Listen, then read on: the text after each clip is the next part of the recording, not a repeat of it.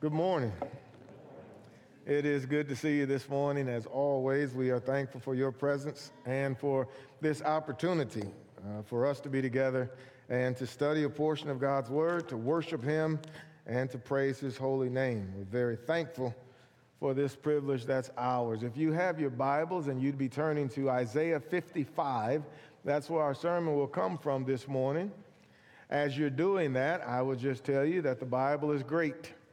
Course, you already know that. But there's a variety of reasons for why it's great, and among them, chiefly, is it reveals God to us.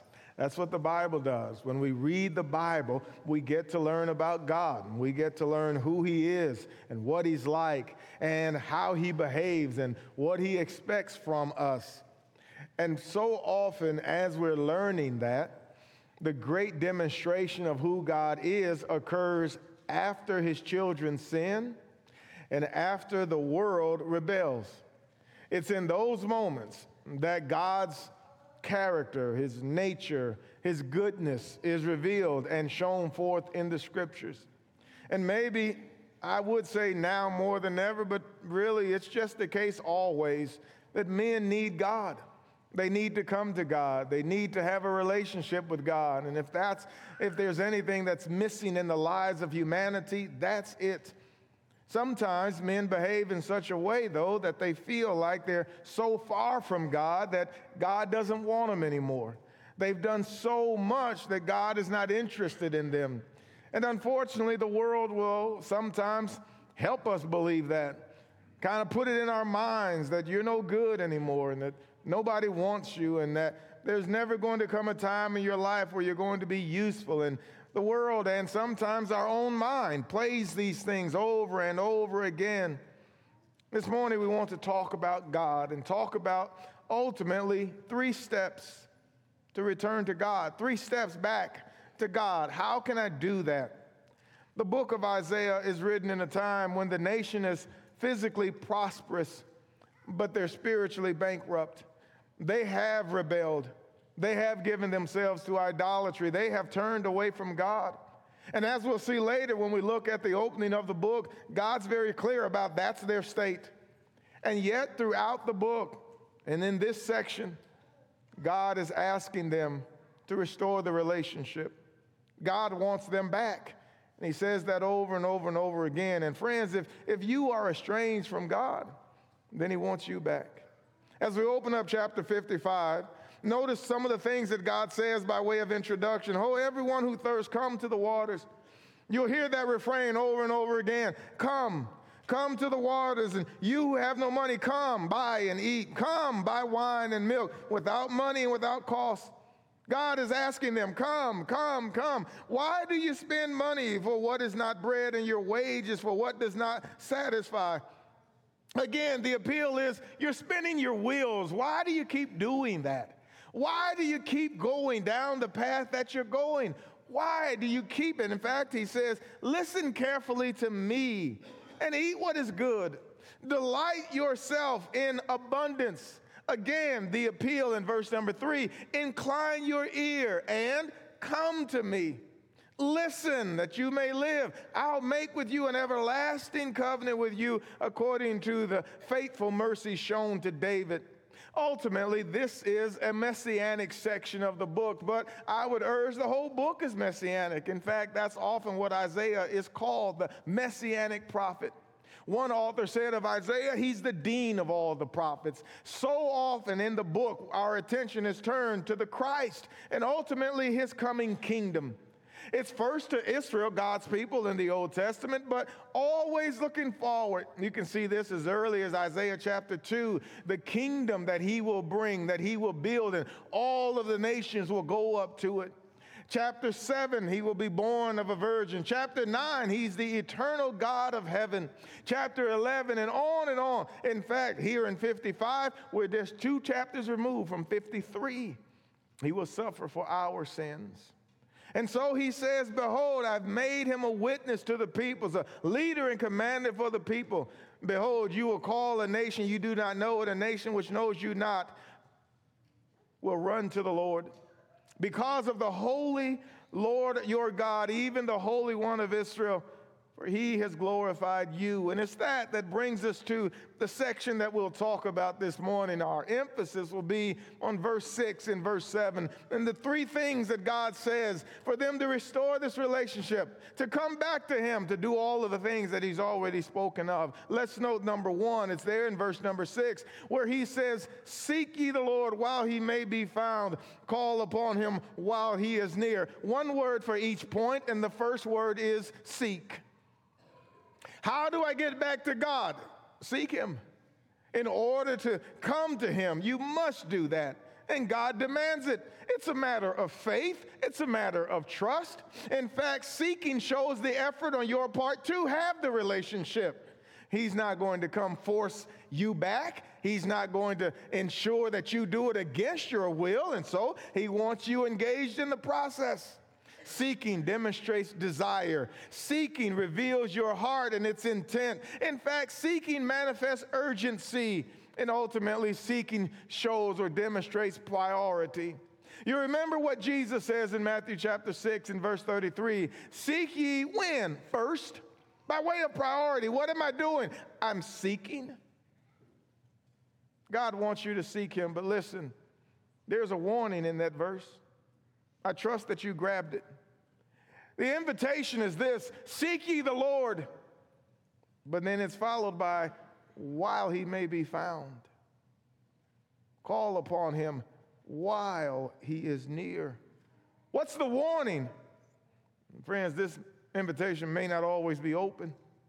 In fact, God is assessing your disposition toward him your attitude toward him and your behavior toward him. And whatever you do toward him will have consequences. In fact, if you have your Bible, hold your finger. We'll be right back to Isaiah, but turn over to the book of Proverbs. Looking at Proverbs chapter 1 where again this idea of God appealing and crying out and wisdom is personified as speaking, yelling, in fact, going to the chief place of concord, the busy intersections of life where people are busily going about. And verse 20 says, Wisdom shouts in the street, she lifts her voice in the square. At the head of the noisy street, she cries out. At the entrance of the gates, the city, she shudders, she utters her sayings. And here's her saying, How long, oh naive ones, will you love being simple minded and you scoffers delight in themselves in scoffings and you fools hate knowledge? How long are you going to do that? And then she makes her appeal, same plea. Verse 24, verse 23 Turn to my reproof. Behold, I will pour out my spirit on you. I will make my words known to you. But there are consequences. Here's the second part, verse 24. Because I called, and what did you do? Because I called and you refused. I stretched out my hand, no one paid attention. You neglected all my counsel, you did not want my reproof. And so I will laugh when your calamity comes. I will mock when your dread comes. When your dread comes like a storm, your calamity comes like a whirlwind, when distress and anguish come upon you, what'll happen then? Verse 28 says, Then they will call on me, but I will not answer. They will seek me diligently, but they will not find me. Why? Because they hated knowledge they did not choose the fear of the Lord. They would not accept my counsel. They spurned all my reproof. What'll happen? Verse 31 So they shall eat of the fruit of their own way. In the New Testament, we would call that sowing and reaping. Is there a time where you will reap what you sowed? Yes. Is that a reality that people have faced? Absolutely. You remember in the days of Noah while the ark was preparing, there was pleading and preaching. What happened when the door closed and the rain came? Somebody say, Well, Eric, you just said if I seek, God will answer. That's right, if you will seek while he may be found. But the judgment came, and at that point, well, it was too late then. In the New Testament, you see it. Matthew 25, the first 13 verses, there are 10 virgins we're told about. Five were wise, five were foolish. What happened to the foolish? They brought oil in the lamps, but they didn't bring any extra in case he delayed, and he delayed. And their lights began to go out. And what happened? The bridegroom came and the door closed. There is consequences. There is a time at which, well, Eric, are you saying God doesn't want me back? No, that's not what I'm saying. I'm saying if you leave this life without seeking the Lord, it'll be too late. The door to opportunity will close because you will no longer be alive on this side of eternity. And once you're there, after death, the judgment. It's not that God has changed his disposition, it's that you've run out of time. Could that happen to a person? Yes. Seek the Lord while he may be found. Call upon him while he is near. But that's not the only way it could happen. You know, it could be the case that you leave the Lord and you start to believe there's no way back. Oh, you're still very much alive.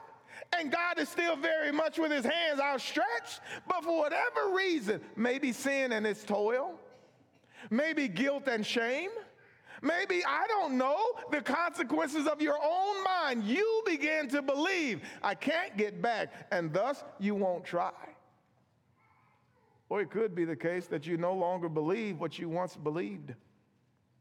In Hebrews chapter 3, beginning in verse number 7, the Hebrew writer talks about Old Testament Israel. And he says, among other things, about that group of individuals, God's people, he said, they do always err in their heart. They changed their heart toward God and they went astray. The Hebrew writer then warns the people who receive his letter. In verse number 12, he says, Take heed, brethren, lest there be in any of you an evil heart of unbelief in departing from the living God. How can brethren have evil hearts of unbelief. You could leave the Lord. Brothers and sisters could knock on your door. They could ask to come in and sit and talk with you. They could plead with you to come back to the Lord, and you could tell them, and some have, I no longer believe what you're telling me. I no longer believe in God. I no longer believe in Jesus. I no longer believe in the church. I no longer believe there's a soul. I no longer believe. Friends, seek the Lord. That's the warning. The invitation's the same, it's always the same. Seek the Lord, but this caveat is there while he may be found. Call upon him while he is near. The Bible has this wonderful way of expressing itself and its desires, and among God's desire is this He desires to save. Let me ask you this when does God want you saved? You know, the Bible answer to that is always the same now or today. Now is the time of salvation. Today is the day of salvation. Why? You could run out of time. You could change your mind. You could stop believing. And so God would never put off your seeking Him. In fact, He would say, do that now. Secondly, how do I get back to God? You seek Him. Number two, verse number seven, the first part of the verse says, Let the wicked forsake his way, and the unrighteous man his thoughts. The first word, seek. The second word, forsake. Let the wicked forsake his ways. Same thing repeated. The unrighteous man, his thoughts. You'll notice that the person is identified as the wicked. But who is he talking about? This is where I mean when you open the book, go back with me, if you will, to Isaiah chapter 1 and listen to the audience and the state of the nation. And it's at this time that God is saying these things. He is saying, seek. He is saying, forsake to the wicked. But are God's people wicked? Absolutely. In fact, verse number one says Isaiah is prophesying during the days of the kings of Judah. And then in verse number three, he says, they are uh, not behaving as, as well as uh, donkeys and oxes. They know better than the people. And then in verse 4, he begins to describe them in earnest, and he says this Alas, a sinful nation, a people weighted down with iniquity, offsprings of evildoers, sons who have acted corruptly. They have abandoned the Lord. They have despised the Holy One of Israel. They have turned away from him. Who are we talking about, God's people? What have they done? Read again the words in verse number four. They act corruptly. They've abandoned the Lord. They've despised the Holy One. They have turned away from Him. That's who they are. And as a result of that, he says and asks in verse 5, Where will you be stricken again as you continue in rebellion? The whole head is sick, the whole heart is faint. He says there's no soundness in it. The idea of soundness generally in Scripture is healthiness. That from the head to the feet, the whole body, there's no health in it. There's nothing sound about it. In fact, it's full of sores. He says in verse number six, the, from the sole of the foot even to the head, there is no nothing sound in it, only bruises and welts and raw wounds. Not pressed out or bandaged, not softened with oil. That's the state of the nation. It's a terrible picture of wounds oozing with, with, with pus and just it's just awful. And the whole head and body is that way. That's the state of the nation. In fact, in verse number 10, he says, Hear the word of the Lord, you rulers of Sodom. How about that to describe God's people? Rulers of Sodom. Give ear to the instruction of our God, you people of Gomorrah. That's the state of the nation. And what so God is saying is, in order to come back, you have to forsake that. You have to give that up. You can't continue that and have a relationship with God. And it doesn't matter really whether or not God is talking to his people or people in the world who've rebelled or rejected him. The plea is the same. You have to forsake wickedness. Psalm 14:1 the Bible says the fool has said in his heart there is no God. Israel is not saying there is no God. They just simply refuse to follow God.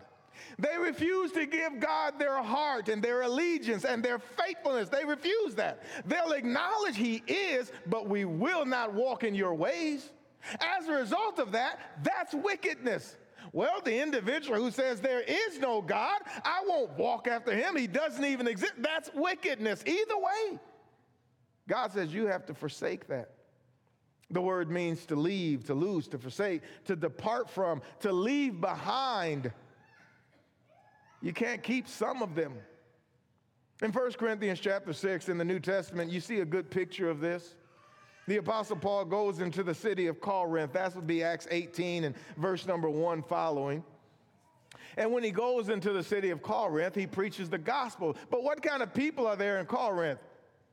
Well, to give it some context, in the first century world, the word Corinthianized was used to describe people who were immoral.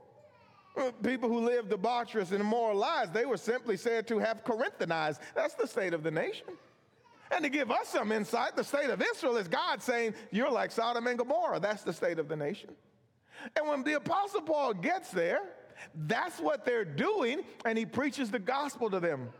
Let me ask you this. When Paul went into that city, how, what did he say about sin? He said, You have to forsake it. 1 Corinthians chapter 6 and verse number 9 beginning, Paul says, Do you not know that the unrighteous will not inherit the kingdom of God? And then he says this, do not be deceived. Friends, there's, there's another warning there worthy of our, our attention. Do not be deceived. It doesn't matter what people tell you. Do not be deceived. It doesn't matter what society says. Do not be deceived. It doesn't matter how many people say it. Do not be deceived. It doesn't matter what letters they have behind their name. It do not be deceived. Why is God telling you that? Because you can be. You can be deceived into believing that if enough people say it, it becomes all right. You can be deceived into believing that if enough people sign off, and if, if the right people say it's okay, it must be okay. You might even be deceived if a preacher stood up and said, This thing is okay for you to do. You might be deceived.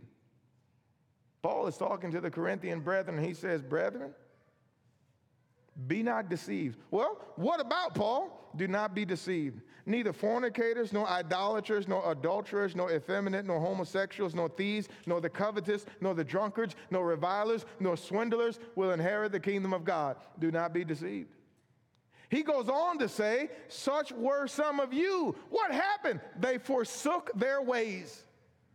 In order to get to God, they understood we must give up our ways and our thoughts. It's the only way to have a relationship with God.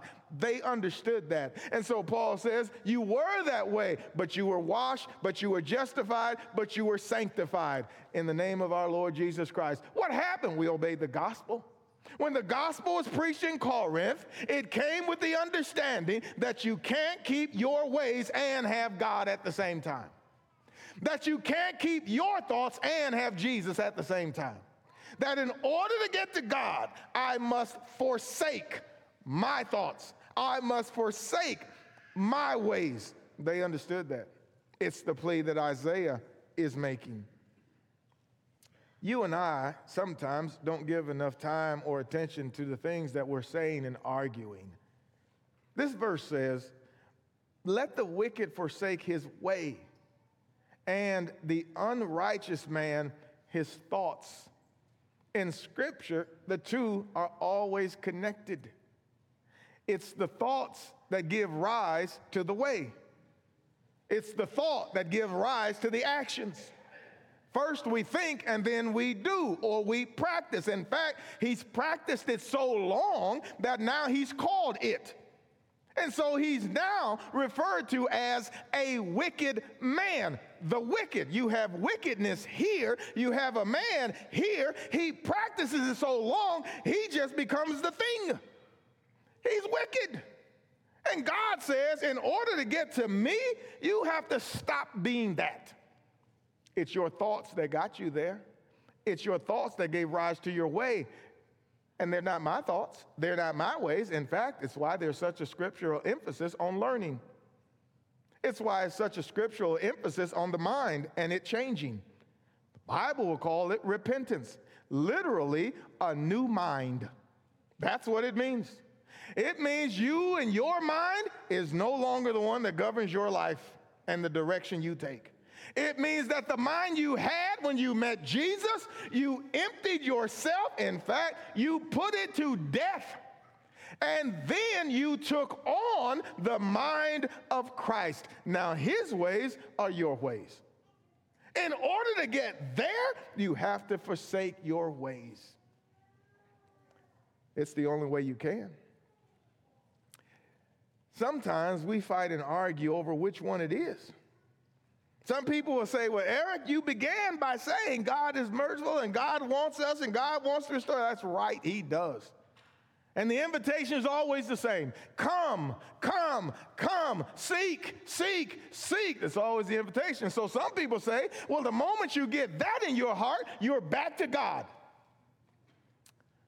Well, you need to do that, but that's not exclusively how you get back to God, for we just read another word. What happens when you seek? You learn you have to forsake. You seek, and as you seek, you learn you have to forsake your ways. How can you get back to God? It's not either you seek or you forsake, it's you seek and you forsake. And when you forsake, you can get to the last word. It's there, second part of verse 57. Let the wicked forsake his way and the unrighteous man his thoughts, and let him, third word, return to the Lord. How do I get back? I seek, I forsake, then I return. That's been God's plea from the beginning. In fact, it's his plea in this book. Go back to chapter 1. We didn't read it all. We didn't read the entirety of chapter 1. If we had, we would have read where they come before God and God asks why in verse number 12. When you come to appear before me, who requires of this of you to trample my courts? And God will say, Bring me no worthless offerings any longer. Incense is an abomination to me. New moons and Sabbaths are called sin. I cannot endure iniquity and the solemn assembly. Verse 14 says, I hate your new moons and your appointed feasts. They have become a burden to me. I am weary of bearing them. So when you spread out your hands and pray, I will hide my eyes from you. Yes, even though you pray or multiply your prayers, I will not listen. Your hands are covered with blood. Now, for some people, they get to that and they think, aha, God is at last done with. No! God is making an appeal to forsake that. And in verse 16, you begin to hear his appeal.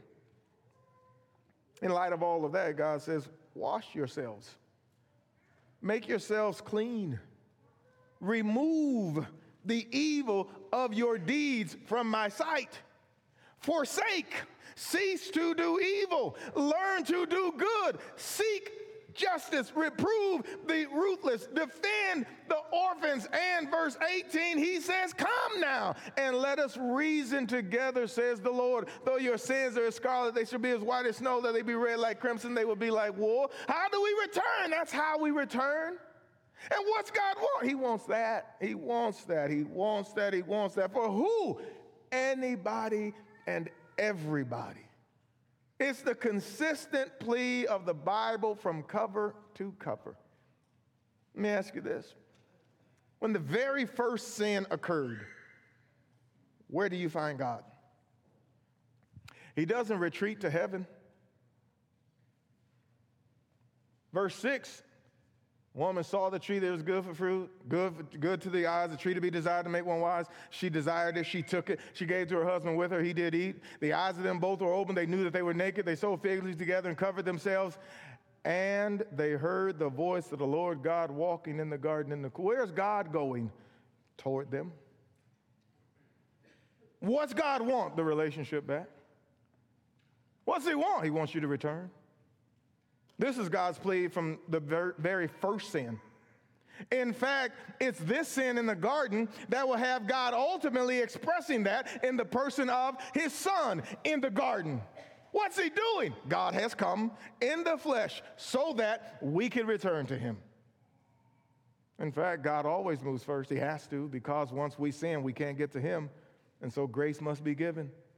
Sure enough, Genesis chapter 4, Cain and Abel offer, and Cain does it wrong, and God comes to Cain. Why are you angry? Why is your countenance falling? If you do well, you'll be accepted.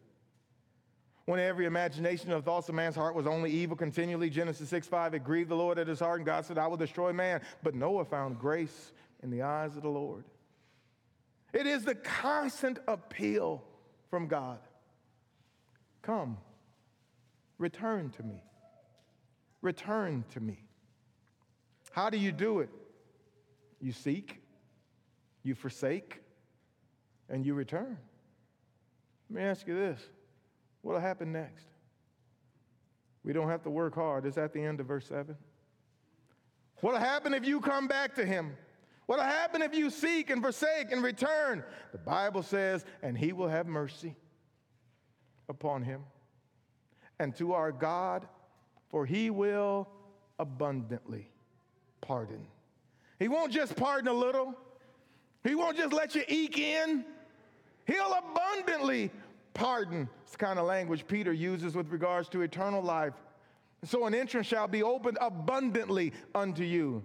Nobody is going to slide into heaven by the skin of their teeth. That's not how the righteous are going to get there. Nobody is just going to barely slide in as the doors are closing and we may. That's not how we get in. No, sir, no, ma'am. An entrance is abundantly opened for the faithful. That's how we get in. How is God going to pardon? He will abundantly pardon. When will He do it? After you seek, after you forsake, and when you return, He will abundantly pardon. There's a great picture of it in the New Testament. In fact, there's a great picture of it here.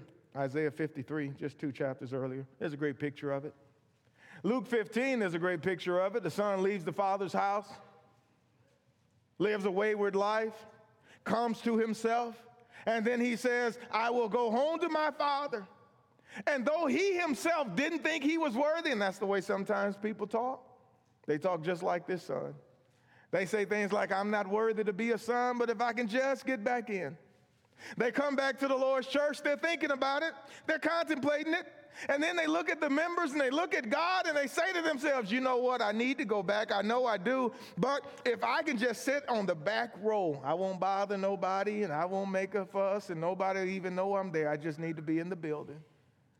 And if I can just ease into the back door and maybe just sit off by myself, after all, I deserve my punishment. I deserve what I'm going to get. I'm just going to sit here in the back, but if I can just get back inside. No, I don't have to be active anymore. I don't have to be involved. I don't have to teach. Oh, I'd love to. I'd love to get involved, but you know, I'm all used up and I'm good for nobody, but I just got to be in, and that's the way people talk. That's the way that son is talking. In fact, you should read Luke 15. You should listen to what he says about himself and about his father. Some of the things that will stand out as you read that will be things like this. He came to himself.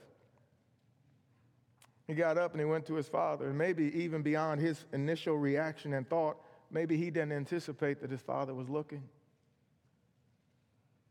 Maybe he didn't anticipate that his father would run to him, because that's what he does.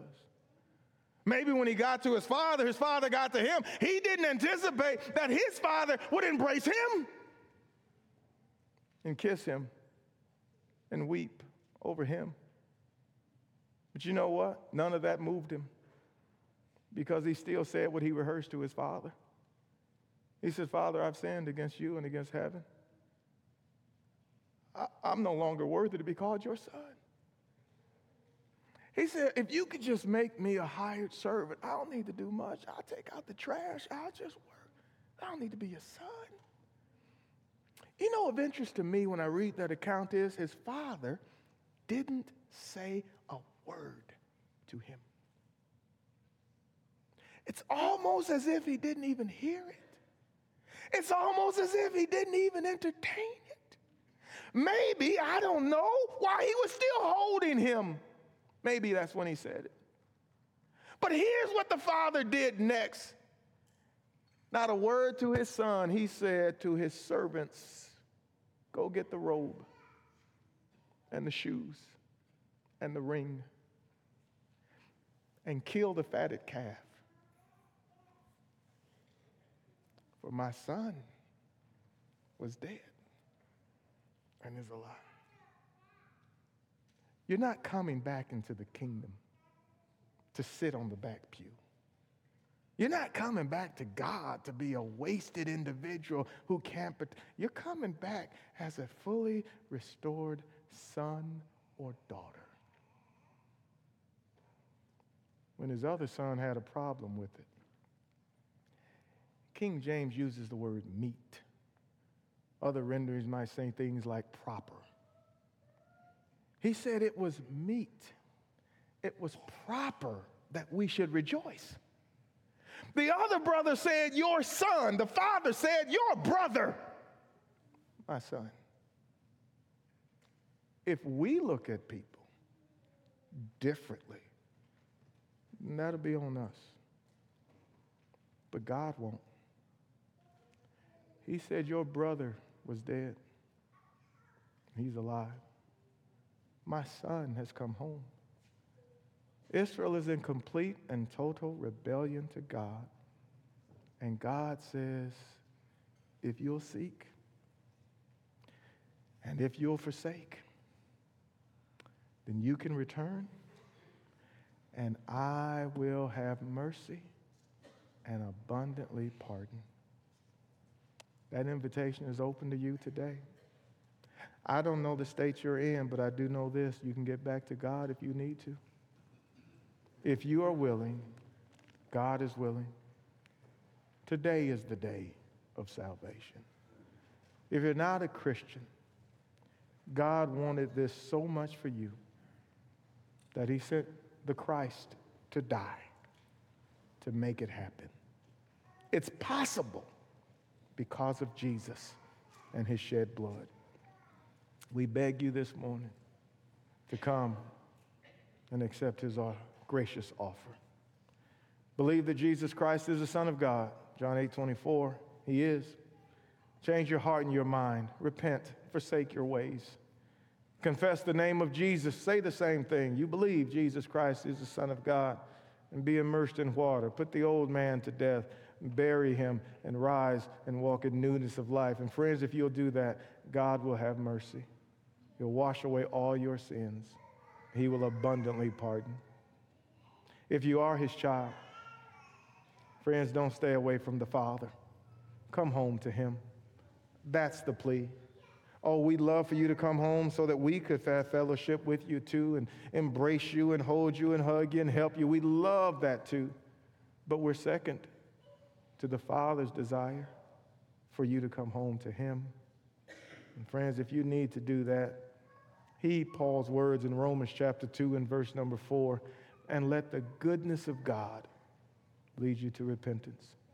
If we can help you in any way, we invite you to come as we stand and as we sing.